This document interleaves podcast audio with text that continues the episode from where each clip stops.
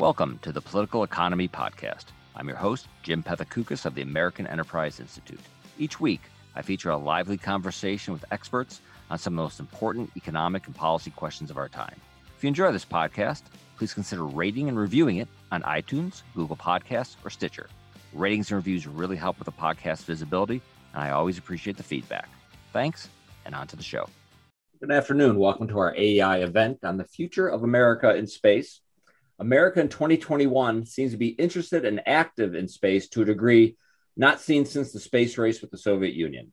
Private firms such as SpaceX and Blue Origin have emerged as new pioneers of space exploration, and many politicians have begun calling for us to return to the moon and finally put a human on Mars, an American.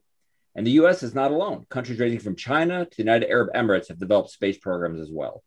Overall, humanity appears ready to resume its exploration of outer space, which opens many questions. Among them, what are the roles of both private companies and NASA in driving this exploration? And what new opportunities and challenges will we uncover as we delve further into the final frontier? And will those opportunities be profitable? I'm excited to discuss these questions with today's panel, which I will now introduce. Tim Fernholz is a senior reporter at Quartz, where he covers space, the economy, and geopolitics. He's authored the excellent 2018 book, Rocket Billionaires Elon Musk, Jeff Bezos, and the New Space Race. Sara Seager is a professor of planetary science and physics at the Massachusetts Institute of Technology, where she is known for her research on extrasolar planets.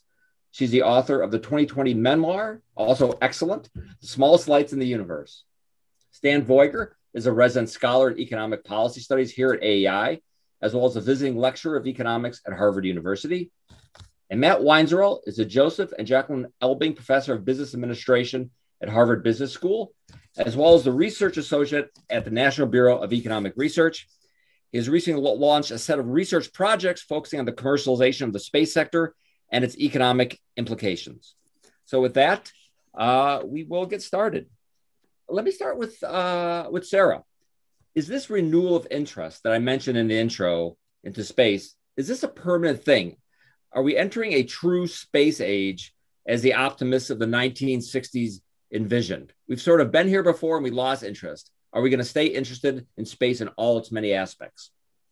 Well, I have to say yes, because that's my whole field of research. Good. But it seems like we are because it's just as everything got smaller and cheaper, like the amount of capability in our phones today compared to at the beginning of the space race is just tremendous.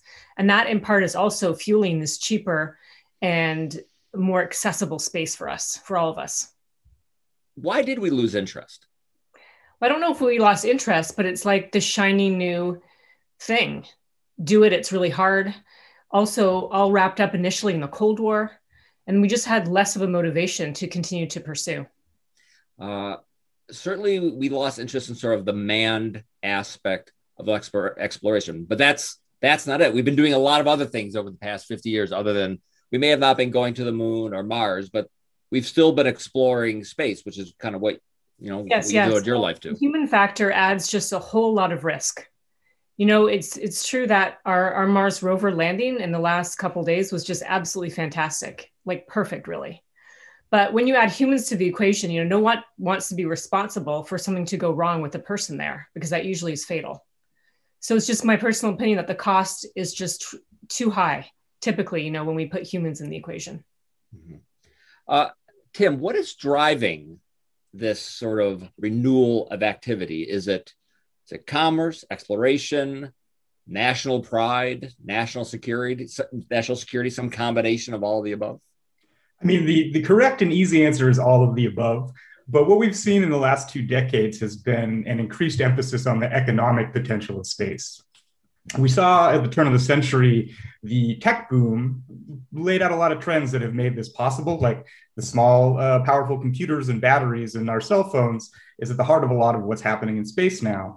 But we saw people like Elon Musk and Jeff Bezos make a lot of money and believing uh, in the future of space, invest it there, both with the idea of driving down the cost of access to space. And it's that dynamic that has reawakened commercial interest in space and new scientific potential. Uh, but you can't ignore the geopolitics. I think, in particular, China's ambitious space agenda has a lot of people in the strategic national security community saying we need to make sure that the US has those same capabilities. And it also raises questions about, you know, if China thinks economic success is possible in space, what can US companies do there? So I think all of these things are sort of interacting and, and driving each other on. Does the fact, uh, and anybody can answer this, does the fact that China isn't going away, apparently their interest in space probably isn't going away. So that sort of argues that America's interest in space and all these many dimensions is really going to be a, a, long-term factor in American policy and you know whether it's government or American business. Yeah, I, I, guess I'll just jump in. I absolutely think that that rivalry, both both economic and geopolitical, is going to drive a lot of activity in space. I think we all also have some, I think, natural wariness about the directions in which that might head. Right? I mean, space is we've always wanted space to be a non-militarized zone, to be a zone of cooperation, and it has been that in many wonderful ways for the last 50 years. And so I think there's some nervousness about where that might go. Uh, but I think you're absolutely right, Jim. It's a huge driver of spending and of uh, competition. Uh, Sara, uh, as far as other nations on the, uh, you know, as exploring and doing science, is that is that is that their focus or for some of these other countries is it more sort of what the us was like in the 1960s where a lot of it was driven by sort of if not geopolitics and a, then as a source of national pride are they are they do they want to do science i think it depends on which country i mean surely for many countries civilian space science is like the tip of the iceberg you know where the other part of the iceberg we don't know what, what's going on and so they like to showcase their prowess there are, though, many, many countries now that, because of the revolution in very small satellites, like namely CubeSats, that have now standardized parts that are cheaper than having to make everything custom. It's enabled all kinds of countries to be able to go to space to try to do science, like Ecuador or Vietnam, or places you normally wouldn't think of as spacefaring nations. And even on a larger scale, it's not kind of there yet, and it's it's not just the companies you mentioned but it's rocket lab wanting you know planning to go to venus it's Virgin Orbit, who you saw with that spectacular launch off the airplane, that want to next go to Mars or Venus. And that will enable countries to, to literally buy those launch services and be able to do more science than they ever could. Do we, and anyone can answer this, do we get a sense that Americans are interested in space? I'm sort of assuming that I'm interested, and everybody sort of in this panel is at one degree, you know, fairly interested. Uh, are America? I mean, how interested were they back in the '60s? Were they were they were in the '60s? Were they very interested in going to the moon, or was it just, or was really wrapped up in that Cold War rivalry? I think historically speaking, we sometimes overstate the uh, public uh, response to the Apollo program. I think most of the time there was general approval, but this was also during the Vietnam War, the war on poverty, the civil rights movement. You know, the American public was thinking about a lot of different things. I think today, yes, the American public is very interested in space. We saw with the Perseverance landing, we've seen with SpaceX's televised first, whether it's the Falcon Heavy or their reusable rockets or the commercial crew flights this year. You know, people are excited about space. But I think an interesting thing to talk about for advocates of doing more activity in space is there's also a reluctance or a suspicion of more private actors going up there. We're going to see the first uh, space tourism mission to the International Space Station this year uh, on a SpaceX Crew Dragon. Um, and I think that NASA sees this as sort of priming the pump for a future where private actors do more and NASA can use its resources to focus on other things. But I think the public sees super wealthy people going to a national laboratory in space and is maybe not sure that's the right balance of interests. So I think it's worth talking about, you know, how we explain to people that private sector activity in space even if it first seems like a holiday for the super wealthy, will have big uh, benefits for everybody through the economy. I, I do wonder. I, sorry, I, I, do wonder how much of the interest is driven by by firsts. You know, like the the the, the first time uh, we landed on the moon, the you know the first time uh, uh, any object made it to to Mars, the first time you make a uh, you know the first time you use GPS, right? Those those things are uh, th- those things are more important, I think, to to to to, to most to most voters than uh, than necessarily the ongoing developments, the ongoing policy debates. And I, I, do think that that Tim is right. Right, it was never at the center of of political debate outside those uh, those specific moments. There was not an ongoing uh, level of interest as high as we saw in the Vietnam War, as we saw just in the general state of the economy. And so I think it's it's it's very easy to set your expectations very high if you, uh, like you, uh, uh James Pethokoukis, are obsessed with building your own generation ship. I, I, don't think that's a level of interest that you can expect from uh, from the median voter, sort of uh, on an ongoing basis. You know, despite all this enthusiasm, Jim and everyone, we still see you know some pushback and it's fair pushback that we're spending billions of dollars going to mars and we're struggling here. Maybe not us here but lots of people because of the pandemic now you've been out of work and there's a lot of bad things happening. So we try to explain why we're still exploring space even amidst everything going on. And, and certainly that was a big issue in the 1960s at the exact like the exact moment uh, as we were uh, you know ending the apollo program uh, or we're, we're, finally meeting that goal, that there was a, a tremendous amount of concern that it was uh, uh, that it was a huge uh, waste of money. It was a diversion of resources. That issue has not gone away. Yeah, although I, will ju- jump in with a slightly contrary opinion, maybe, which is that I think it's absolutely right, of course, that public support dropped off right away after Apollo, and you really saw that in the funding to NASA.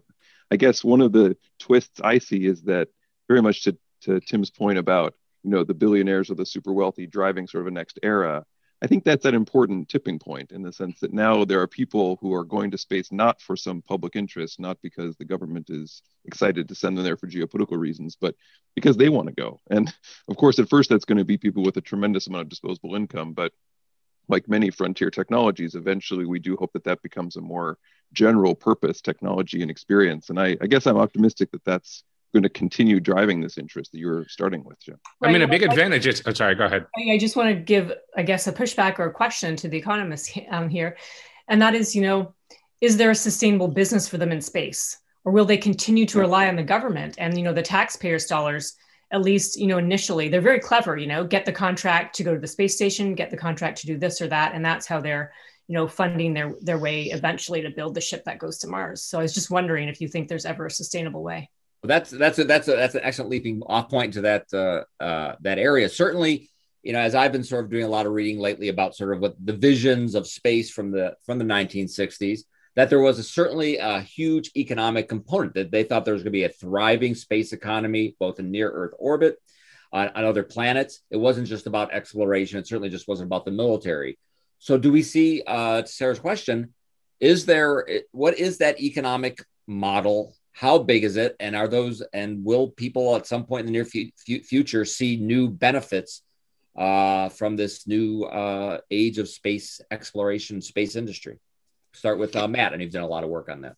Well yeah that is the central question so i'm glad we're getting to it. I mean the the the big gap in all of the enthusiasm or between enthusiasm and reality has been where's the demand? Like why, why are we going up there? Who's paying for this other than the government and that question is, to be perfectly candid, not answered. I mean, we do not have a solid answer to that. We have some things people have always hoped will become answers, uh, manufacturing in space, or you know, the extraction use of space resources. Tourism, of course, is the one that we've already mentioned. I think the, you know, when I think about an economy, the, the one thing that I think is important to realize is that economy is just people interacting. And so part of the reason we haven't had a space economy in space is because we don't have people in space. Like everything we do in space is for the people, and almost all the people are on Earth. So it's not surprising that we haven't gotten the sort of flourishing that we had the drawings of in the 60s and 70s. And so, to the extent that there is a space economy, it's mostly satellite based, right? Which exactly. it's providing services on Earth, uh, which you know, and so there, you know, it, does that count as a space economy? I mean, exactly. it does, but well, well uh, the perfect example unfolding right in front of us is Starlink. SpaceX is Starlink, yep. and Amazon and OneWeb and everything. So we'll see, right? Maybe that, Matt, maybe that will be it.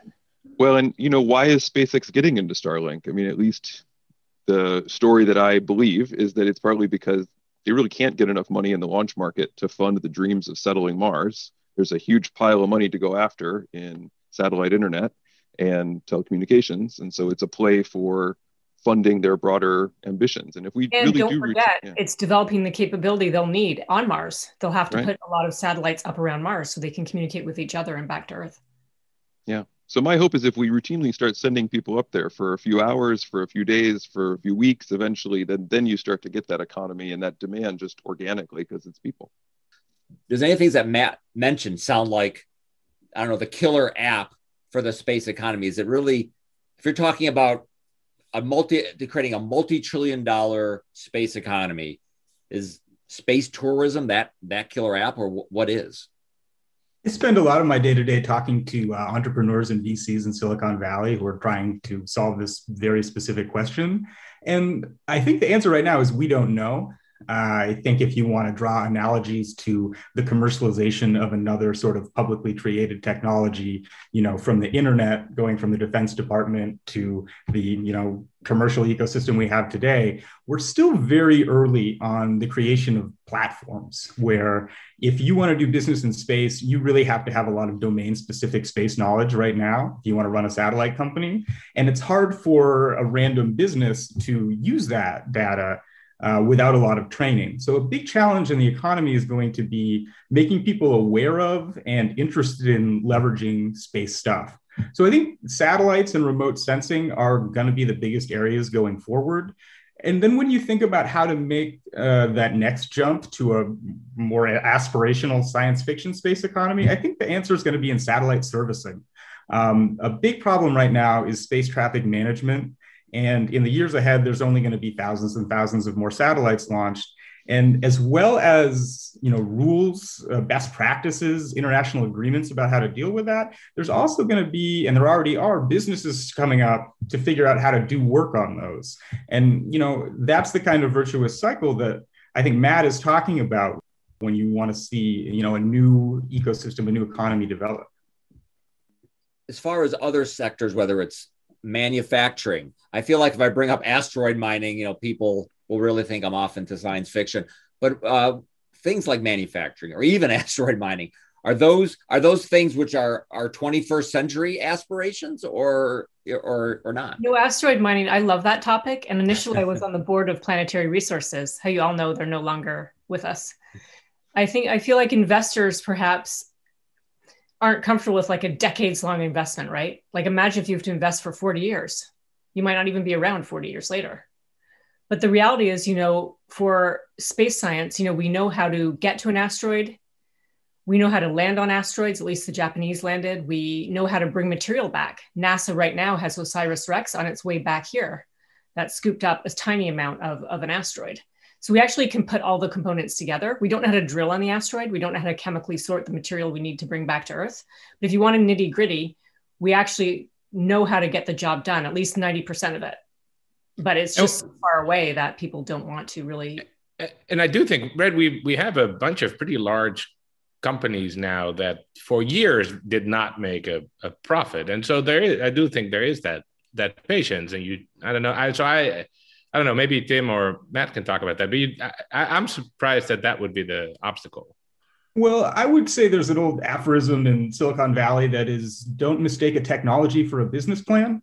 Um, there's a lot of things that we can do that aren't actually going to return a profit. And when we think about companies that grow for a long time without profitability, profitability, they're companies that are growing. And there was a clear um, path to profitability. Yeah. Sure. So, you know, I think it's very interesting to think about where are we going to find that killer app again. When we talk about in-space manufacturing, you know, it would be really great if Merck would come out and say, "Hey, we finally figured out how to crystallize a COVID cure, and it can only be done in zero G."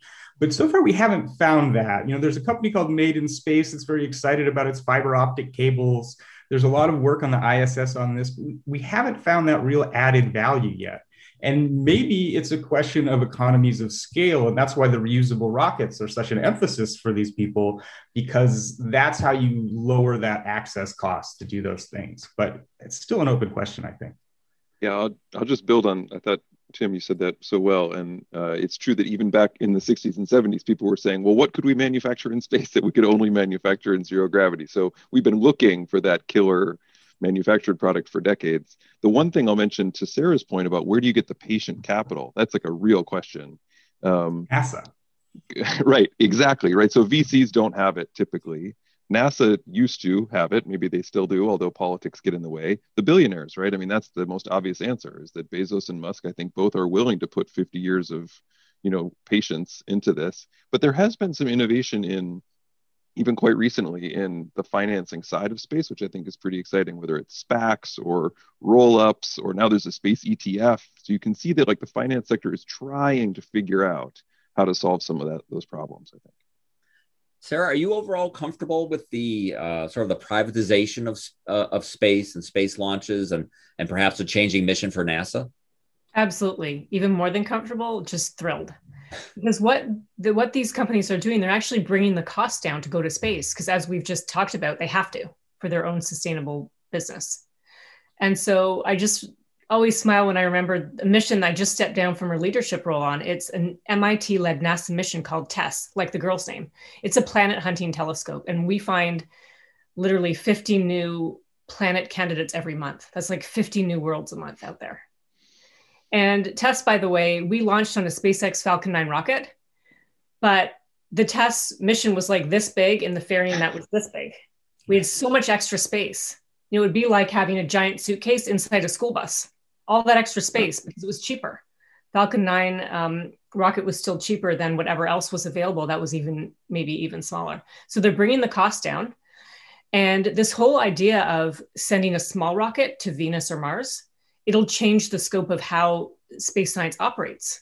Because right now we spend billions of dollars and don't go very often with something that everyone has a part of. But if we can send small focused missions more frequently, it'll change the game. So we're, yeah, I can speak for myself and perhaps others happy.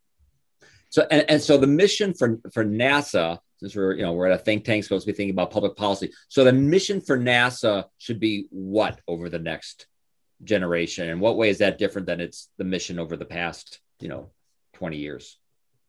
Okay well i'll just speak from my own opinion mm-hmm. you know rather than what nasa should or is doing. But you know when you think about the past and other people here probably read more and know more about me but you hear how you know nasa was it wasn't like run by 20 year olds but they were very young people you know taking a lot of risks and we don't really see that as much now in NASA. It's kind of more conservative. Everything has to work. Nobody wants to see anything kind of go wrong. So opening it up to letting the private companies, you know, take on part of this is kind of allowing more risk and more focused, innovative ideas to flourish. So it's very complementary, actually. Are are you uh, are are you and and the other panelists are you worried that as as more parties get involved the sort of peaceful nature of the various projects uh, are, are, are in jeopardy, right? If you have more companies from different countries competing, uh, you, you'll you'll get fights over you know who gets to tax them. Uh, if you have once you start bringing the the output of your asteroid mining efforts, you'll get fights over you know over tariffs and and whatnot. If you and obviously there will be a national security dimension to too much of this, and so you'll get this this temptation to to become very protectionist and say, look, uh, you know, only U.S. Uh, U.S. shielded asteroid mining ships are are allowed to deliver the products of asteroid mining to the United States. You're not allowed to use the proceeds of Chinese mine. Pro- are, are you worried that cre- creating this private space economy will lead to those kinds of tensions and will will ultimately backfire? Matt, what do you think? Uh, I guess I'm optimistic in the following sense. I think that uh, there's a lot of shared interest in capturing the surplus that can be had by you know successfully building the space economy. And so there's a lot of incentive for people to get around the table and figure it out. That's not to say that they've done it yet. So i think that we have a lot of work to do in bolstering the international treaties that currently govern it because most of these questions weren't really pressing in 1967 when we got the outer space treaty. So so I think you're absolutely right. Property rights, figuring that out, figuring out taxation, even, and but much less rule of law. All this kind of stuff does need to be figured out. But I think people will try to pretty hard to do it. Tim, do you think the uh, the private space industry can withstand failure, very devastating loss of life, other kinds of failure? Uh, is that, or are they in it sort of for the long term? And you know, if uh, if there's a disaster, well, they'll just that's just the cost of doing business, and they will just plow forward.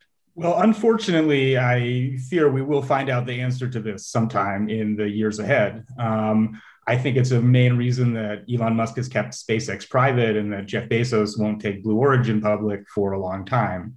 Um, we're going to be inter- entering interesting territory when Virgin Galactic starts doing uh, regular suborbital tourist service.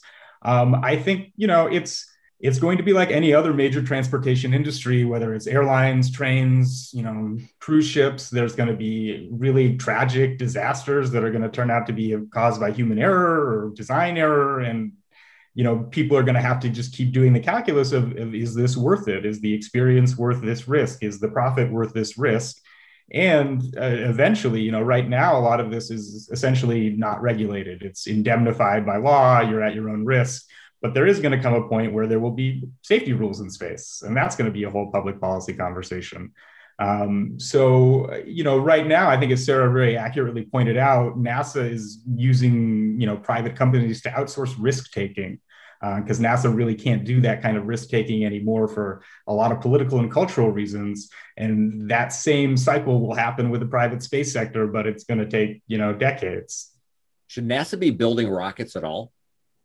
I think there's a good argument that NASA hasn't been building rockets for a while. Um, you know, the traditional model of NASA sort of making the requirements and outsourcing them to a private company has not succeeded in the last several decades when it comes to just launch vehicles. Um, and so I think there are a lot of people at NASA who think, you know, this is something we should outsource so we could work on a harder problem. If you think about what SpaceX has done, uh, you know, they've done Mercury, they've done Gemini, they're working on Apollo, and NASA already did all that. And so maybe they have other things to focus on. And, I would just add, it's not about rockets per se, but it actually goes back to an earlier question and, and also Sara's answer to it, which is, you know, what should NASA be doing? I think NASA can provide really great sort of seed capital in some sense or first customer access to a lot of space startups. So, you know, that is a, a, a place they can plug some gaps in the space ecosystem. And just back to science for a moment, NASA still plays a really critical role because there's some big, huge questions that are way out of the price range of the private companies, or at least what they're willing to invest in. And I think it's worth talking about this in context of the debate over the Artemis program right now. Uh, when we talk about a lot of the success of private space companies, SpaceX in particular, but also Northrop Grumman, we're talking about them doing a service for NASA and the International Space Station.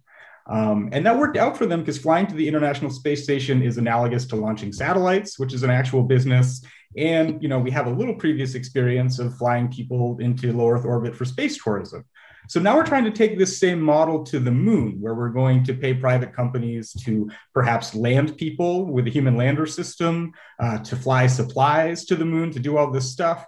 And I think, especially for people who advocate more private activity in space, it's worth asking are these companies going to have non NASA customers who want them to fly payloads to the moon or people to the moon? Uh, and I think initially the answer is probably no um, at least for the next five to 10 years? And I think that is a hard question for people who look at what Commercial Crew has been so successful at doing and say, can we do this on the moon? I'm not sure who the other purchasers are. Now, maybe it's the UAE, maybe it's other nations who want who have new space programs and want to do stuff. There are ideas for this, but I think it behooves people who think that the private sector is going to do more in space to sort of ask those tough questions about what the next sort of beyond LEO business model is going to be. Well, this is what Matt was saying earlier, right? You need a moon resort before the before the you can diversify your your revenue sources there. The, are we getting back to the moon anytime soon? I think some people think we are. Some politicians uh, seem to be suggesting it's very, it's very soon. Uh, are we? I think, especially now that the Trump administration is over, we can all stop pretending that anyone's going to land on the moon in 2024.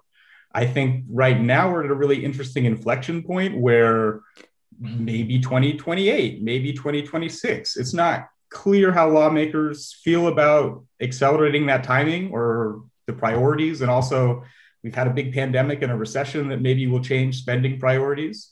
But I do think that the smaller precursor programs, particularly the commercial lunar payload services, which is hiring private companies to send robots to the moon, in the years ahead. I think those missions will go off. And if they succeed, they will help sort of get the ball rolling forward. Um, but I think we're still, there's a lot of open questions about what the Biden administration's approach to civil space policy, commercial space policy, national security space policy will be. And we just don't know yet. Is there a reason to go back to the moon that is uh, not just national pride? That there is that there is there's no not, there's no COVID on the moon. That's a fact. Uh, uh, is there is there? I mean, if you're trying to sell this to policymakers or policymakers are trying to sell to voters that we should yes we need to go to the moon or we need to what what is the case? What is the case that uh, someone selling this idea would make other than let's go do the you know the case of the moon let's go do what we did 50 years ago and let's go do it again. That doesn't seem like a very powerful case and not particularly interesting. I mean, what's what's interesting and exciting about going back to the moon? So many many mars advocates see it as a stepping stone uh, in a number of ways. So it's a lot shorter and in some ways easier to get to the moon. Uh, you can practice some of the things that you might want to do on mars uh, on the moon. Of course it's a different environment. So how much you learn is up for debate, I guess I would say. But uh, certainly the idea of getting down and back up from the surface, mining resources, living on the surface for a while, those are all things that we can practice on the moon in a much lower risk sense, I guess, than going all the way to Mars and lower cost. So even if your goal is not the moon, but the Mars, that's one argument that's often made. Jim, do you buy that argument? Because you look very skeptical. Uh, you know, I think there are a number of reasons to go to the moon. Um, I think a top one previously has been good jobs in Huntsville, Alabama. Um, I'm not sure that will continue to be the reason going forward. But I think one obvious one is water. Um, the confirmation of water ice on the moon is still like a 12 year old fact. I think scientists, and Sara, maybe you can speak to this, feel like there are things we can learn from that water. I know that there's interest in doing like radio telescope observations from the far side of the moon. So there's a lot of scientific work that could be done. Um, with the water, there are a lot of people who think harvesting that water could be an enabler for businesses in low Earth orbit, for longer term stays on the moon. Um, but I think ultimately it's going to be geopolitics. Uh, if China is serious about landing people on the moon and continues to head in that direction, I don't think it will be tenable for US leadership to say, go ahead, we don't care anymore. Um, and, and so I think that will be a major driver going forward alongside the ambitions of the private space sector, which wants to go to the moon, whether or not it has a government customer. I think it would take any customer to go there. Yeah, I'd like to build on what Tim and Matt said because everything they said, I do agree with at some level. Like the moon's a good practice place. The scientists still have a list of things they'd like to do on the moon. But when you ask yourself, what about Mars going right to Mars? The scientists would be, wow, just way more excited. And you could ask, is the moon really training ground when it doesn't train for some of the critical things? Like we've heard people talk about perhaps you want to send astronauts to Mars and back without landing, because that would, you know, fix one of the that would help sort through one of the problems, just this long duration in space. So I feel like I agree with everything you say, but there's this equally strong argument for just going to Mars. I guess the, I mean, I definitely am staying out of any Moon Mars fights. I'm merely a reporter, but I am curious. The one thing that I think makes sense pragmatically for the moon is it's cheaper. Um, and it might be easier to sell that way. And private companies maybe will be more likely to throw in to go to the moon rather than Mars. How much should that calculus matter when we're talking about setting the direction for space policy?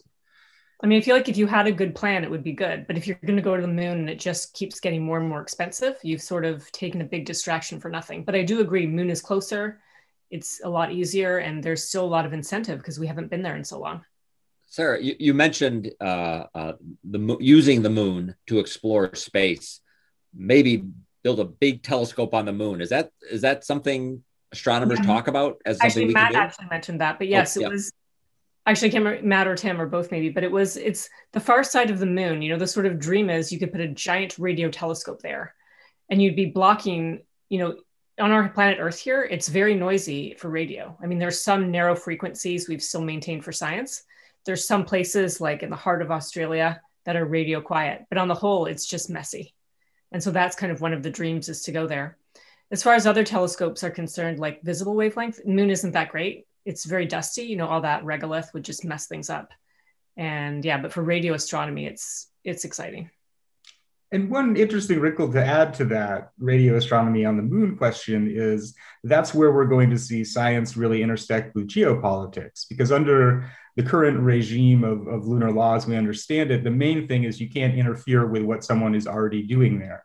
So the first country to go lay out its radio telescope on a high mountain on the far side of the moon is going to be there and no one else can land. And is that going to be effectively a land grab on the moon? How will the countries that don't own that radio telescope react? And so that's why, even as we talk about this, it's so important to sort of think about, like with the Artemis Accords launched under the last administration, what are the rules of the road going to be if we start doing these scientific or commercial projects? And and who is around the table signing those? Right. I mean, the absence of China from the absence of cooperation between China and the U.S. on many of these space agreements is troubling in exactly that direction Tim is going. But so, if we think that the the main driver of of dramatic expansion of of of at least some activity is precisely this kind of geopolitical conflict between the U.S. and China, will will these kinds of potential conflicts not drive more activity and you know be a stimulus for the for the sector? Right? If if ultimately the the main reason uh, why policymakers care is because they want to outcompete China, uh, just like they outcompeted the Soviet Union, not for any, you know, directly tangible military advantage necessarily, but just to do better than the opponent. Isn't that exactly the dynamic we, we should want? Well, I did an interview for the uh, the Perseverance landing, which also had UAE and China's first Mars missions. And one uh, interesting thing that came of this from a guy named Pete Garretson, who's a fellow at the American foreign an American foreign policy think tank whose name I can't quite remember right now. Basically, he said the US still has this flags and footprints mentality where we feel like as long as we do something symbolically big and good, that's fine. Whereas China appears to be investing much more cumulatively and steadily going forward. And so I think the one fear would be if the US is mainly investing in symbolic missions and China's missions are better poised for economic gains, then maybe we will have made a mistake in, in emphasizing the wrong things. But that's maybe a nuanced point about future space investment. Do you think that's really true? Because this is like, you know, this is what the some of the foreign policy types say about China on Earth as well, right? Oh, they're going to buy a bunch of roads in rural Pakistan, and before you know it, they control the Earth. Well, uh, maybe it's like the Russia's Buran or the Soviet Union's okay. Buran rocket, where one country is tricking the other into investing in, uh, okay. you know, a big white elephant. Yeah, yeah, exactly. and it's very hard to tell what okay. China is doing internally. Okay.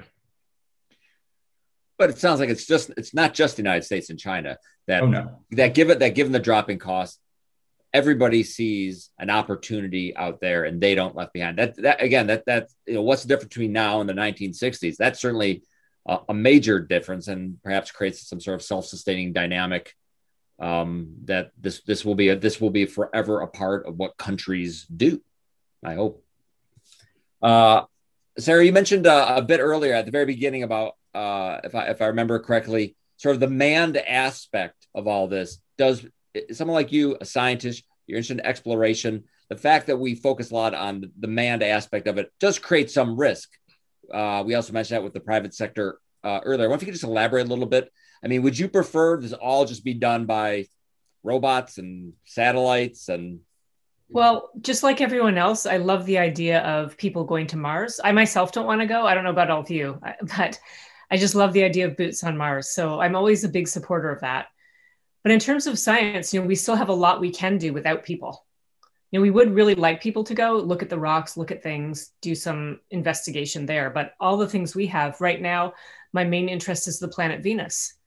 And we're on this big kind of tangent in this, what used to be a ridiculously crazy idea that there could be life, like microbial type life floating around in the Venus clouds.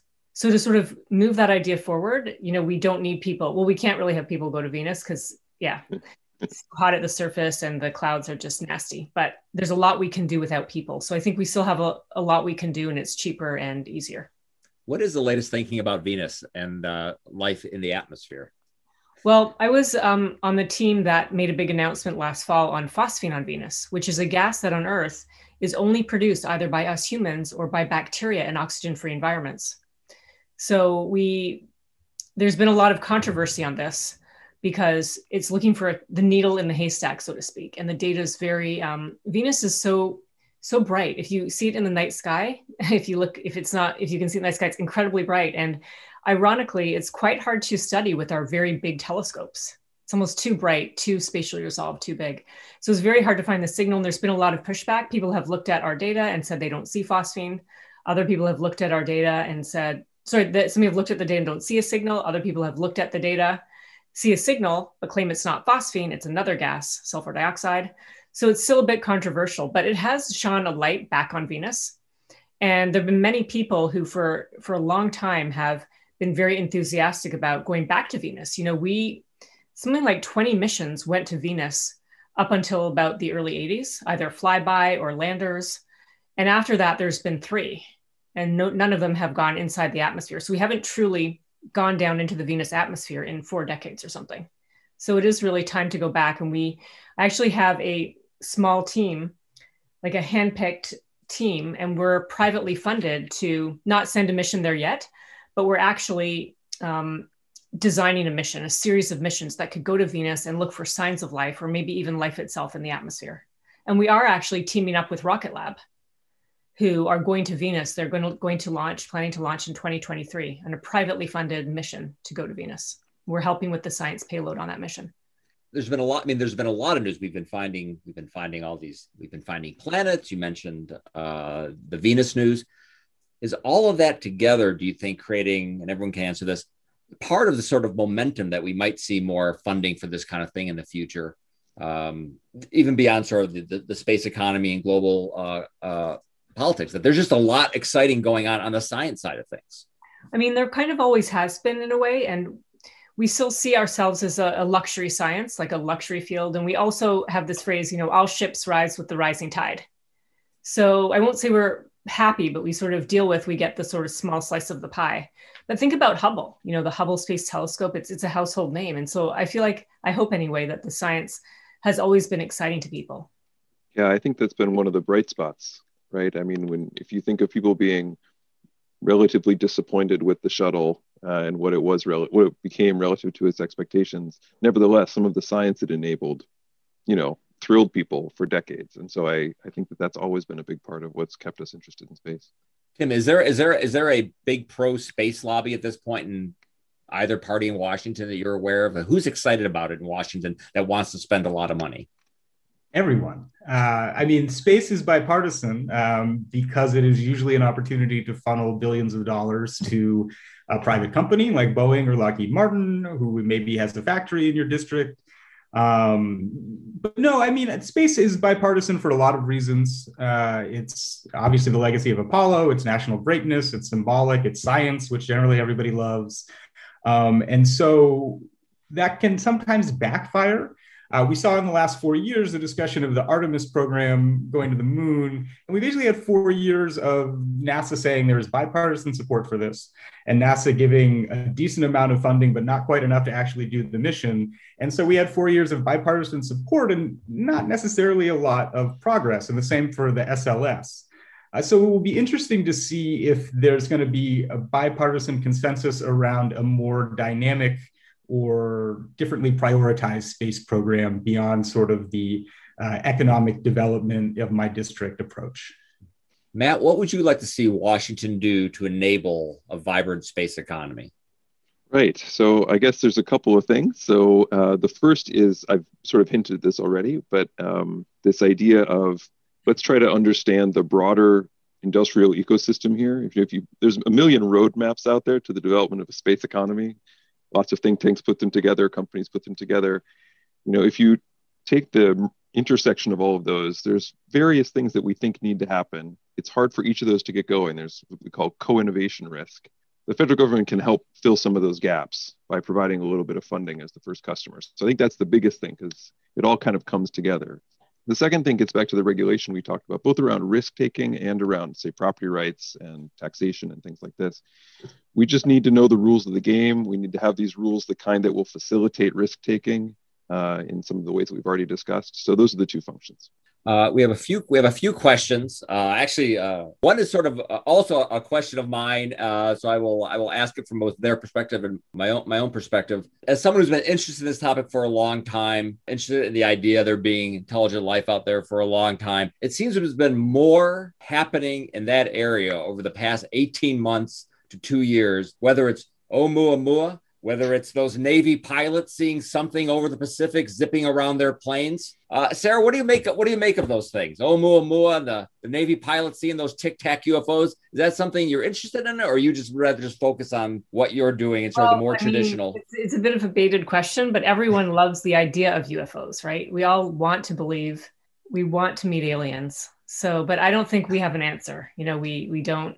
Wamama, I can't even pronounce it very well you know we don't have enough information on what that object is to say one way or the other really. So we'll we'll wait and see. What do you make of those Jim has a lot of experience saying that word. And what, what, do you, what, what do you make i mean to read about the navy pilots and ufos on the front page of new york times i don't remember that ever happening before. I'm not sure why that's on the front page of the new york times. I, I do try to avoid that actually because otherwise i get too many phone calls for either interviews or just people wanting to tell me about their own UFO experience. But I think the reality is that a lot of people have seen a lot of weird phenomena. And it doesn't mean it's a UFO. It just means, as the U stands for, it's something unexplained. And back to the asteroid, um, I'm not going to try to say it again. I actually personally don't think it's it's a UFO. I don't think it's you know an alien artifact, but it's whatever it is. It's absolutely insane. It has to be something we've never seen before, one way or the other. And we think we'll see more of those as new telescopes that survey the night sky repeatedly come online. And we're hoping we'll have spacecraft, um, satellites like ready to in space, you know, ready to maneuver and go in and take a quick look. Mm-hmm. Uh, another question. Um, is there, is there, an, I don't know if anyone knows about this, but I'll ask it. Is there an advantage to collecting solar power in space for terrestrial use compared to collecting it on the ground, creating big reflectors, gather, and I can maybe beam it back to the ground in some fashion. Does anybody know about that and whether that's an, whether that uh, that can be done and be economical? This is uh, an interest of Jeff Bezos, the idea of collecting solar power in orbit and beaming it down to Earth. The technology is unproven. The US Air Force has launched a demonstrator satellite uh, this year to try and test it out. Uh, China reportedly is investing a lot in this. Uh, it is a very cool utopian sounding scheme, and I hope it works. But I think the the jury is still out on whether it is actually efficient and effective. Tim, I'm going to assume you're the expert on big utopian sounding schemes. So I'm going to ask you another one. Uh, what is the likelihood of a space infrastructure project comparable to the Transcontinental Railroad? Uh, and what might such a project look like? Uh, I will call that the space elevator question, or perhaps it, perhaps the person asking that means some other kind of object. What, what do you think about that? Well, I guess I will say uh, when Jeff Bezos started Blue Origin, for the first couple of years, he wasn't thinking about rockets. He was thinking about non-chemical means of going to space, like space elevators or the weird hook thing that Neal Stephenson wrote about in his book Seveneves. Uh, and he couldn't get those to work even with his billions of dollars and decided chemical rockets were the most efficient. Uh, in terms of like an infrastructure project on par with the Transcontinental Railroad, I think Elon Musk would tell you reusable rockets are that. I don't have the cost comparisons in my head right now, but uh, it's certainly a metaphor he used in the past. And you could think about it being, you know, creating a reliable and regular transportation system to the moon if there is a cislunar economy. You know, it's it's the back and forth and making it very cheap and uh, getting the economies of scale out of it. So I, I, think it would be that, or to like the dreams of like a big, you know, rotating space habitat where thousands of people work. But I think all of those things are are many decades in our future. Yeah, Jim, I'll just sorry, I'll just jump in because the space elevator is super fascinating. So for whoever asked that question, if that's what they were thinking about, it's you know, it's a sci-fi dream, uh, decade after decade, and it does just seem like the people who know the most roll their eyes the fastest when you mention space elevator to them. So I think skepticism is warranted. I would also just say for infrastructure, another important thing is refueling stations in space. So when we talk about water on the moon, that's one of the key ideas is that you just have gas stations. And so that really is almost like the trans- transcontinental road or maybe our highway system. And, and with this one, because this is certainly every time I, I talk about this issue or, or tweet about it, um, and I'm, and people have been asking these questions for a long time. What is the case? So, Jim, sorry, Jim, not to be too not to be too negative, but on the yeah. previous question, to oh. me, the things that are being discussed as the equivalent of the uh, transatlantic railroad sound to me more like the initial phases of of stagecoaches, uh, with you know a few passengers here and there, and maybe places where you can stop. Not like you know mass transportation mechanisms that lead to the settlement of everything that's on the other end of the of the railroads. Well, I think that's yeah, that's the problem. Is there's no we're not going to San Francisco or wherever the railroad was going, right? There is no other exactly. settlement we're connecting, and so that you're absolutely right. That's a big obstacle. Well, let me let me sort of hook off uh, that that question, uh, Matt, or anyone else wants to answer it. How long before we believe there would be a thousand people in space? Is that, is that possible uh, by the end of the end of this century? Uh, by the end of it, would we have more than a thousand people? Would we have ten thousand? I think United Launch Alliance is on the record. This is the Boeing Lockheed Martin joint venture saying that that's feasible by like the late 2030s, early 2040s, which makes me think 2050. Yeah, I'm not sure I'd be quite that optimistic, even although I'd love to be. Um, just, I mean, you're stuck like a thousand people sort of at a time in space. It's obviously impossible to say. Um, but yeah, certainly by the end of the century, I guess I would be surprised if we weren't there. That's that's quite a ways away, and there are very deep pocketed folks with a lot of passion and a lot of technology who really do want to make that happen. So I'd be surprised if we weren't there. As Jim knows, the golden rule of, of financial punditry is is you either give a you give a number or a date, never both. never both. Never both. Let me finish off uh, uh, and we'll just go around. Uh, anyone who wants to answer this or not answer it. What's the best case for space for doing something about it? when there are certainly a lot of problems right here on Earth. It's a it's an old question, but one that's going to keep on being asked. I'll start with uh, uh, Dr. Seager. What is the case for being interested in space and devoting a lot of effort to exploring it? Well, it's two separate things. One is, you know, as a society, you know, should we do great art and music and exploration? And I think it's part of what it means to be human. And so I think it will always happen. And a more mundane answer I give is it is a jobs program after all. Like someone else on the call said, it's, you know, taking money and redistributing it, which goes trickles out. I guess I'll say something related, uh, which uh, for the econ wonks who might be watching, you know, there's a lot of concern about secular stagnation, uh, which has a variety of interpretations and potential causes and solutions. But if you think about some of the things people point to, the lack of a frontier, the lack of capital intensive investment, the lack of, you know, needing to push really hard with high fixed costs, space has all of that going for it. And so if you think about what really drives progress forward, there's a huge opportunity out there just for future human flourishing and, and experimenting with different ways of doing things that we haven't we don't really have anymore on earth because we lack the frontier. So that would be my case. All right. Uh, tim stan any uh, any two cents uh, or any final any final thought on the uh, topic as we finish up yeah i would just say that probably never before in history has people's daily economic fortunes been linked to space like they are today. And I think that's only going to increase. Uh, I mean, whether it's GPS, um, increasingly internet access, uh, remote sensing, um, all of these things are making people's lives better right now and will hopefully continue to do so. Um, I think it's also still a good technology development system um, for a lot of fundamental research in, in, science that's important, aside from the science that it's actually designed to do.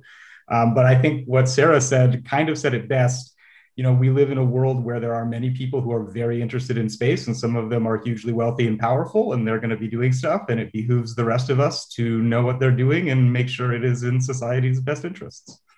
All right. Uh, Dr. Voigt, any final thoughts before we I, I, think I agree with Sara's first uh, motivation. You know that part of our purpose as as as a as a as a species is to explore the universe and discover its uh, its meaning. So I think we should do that. Obviously, you know, Matt's points about the side advantages of scientific progress and uh, adding to aggregate demand, if that's short, if that's something you're concerned about, are helpful. but I, I think the first and foremost purpose is the generation of, of, of knowledge around about, about the world that surrounds us.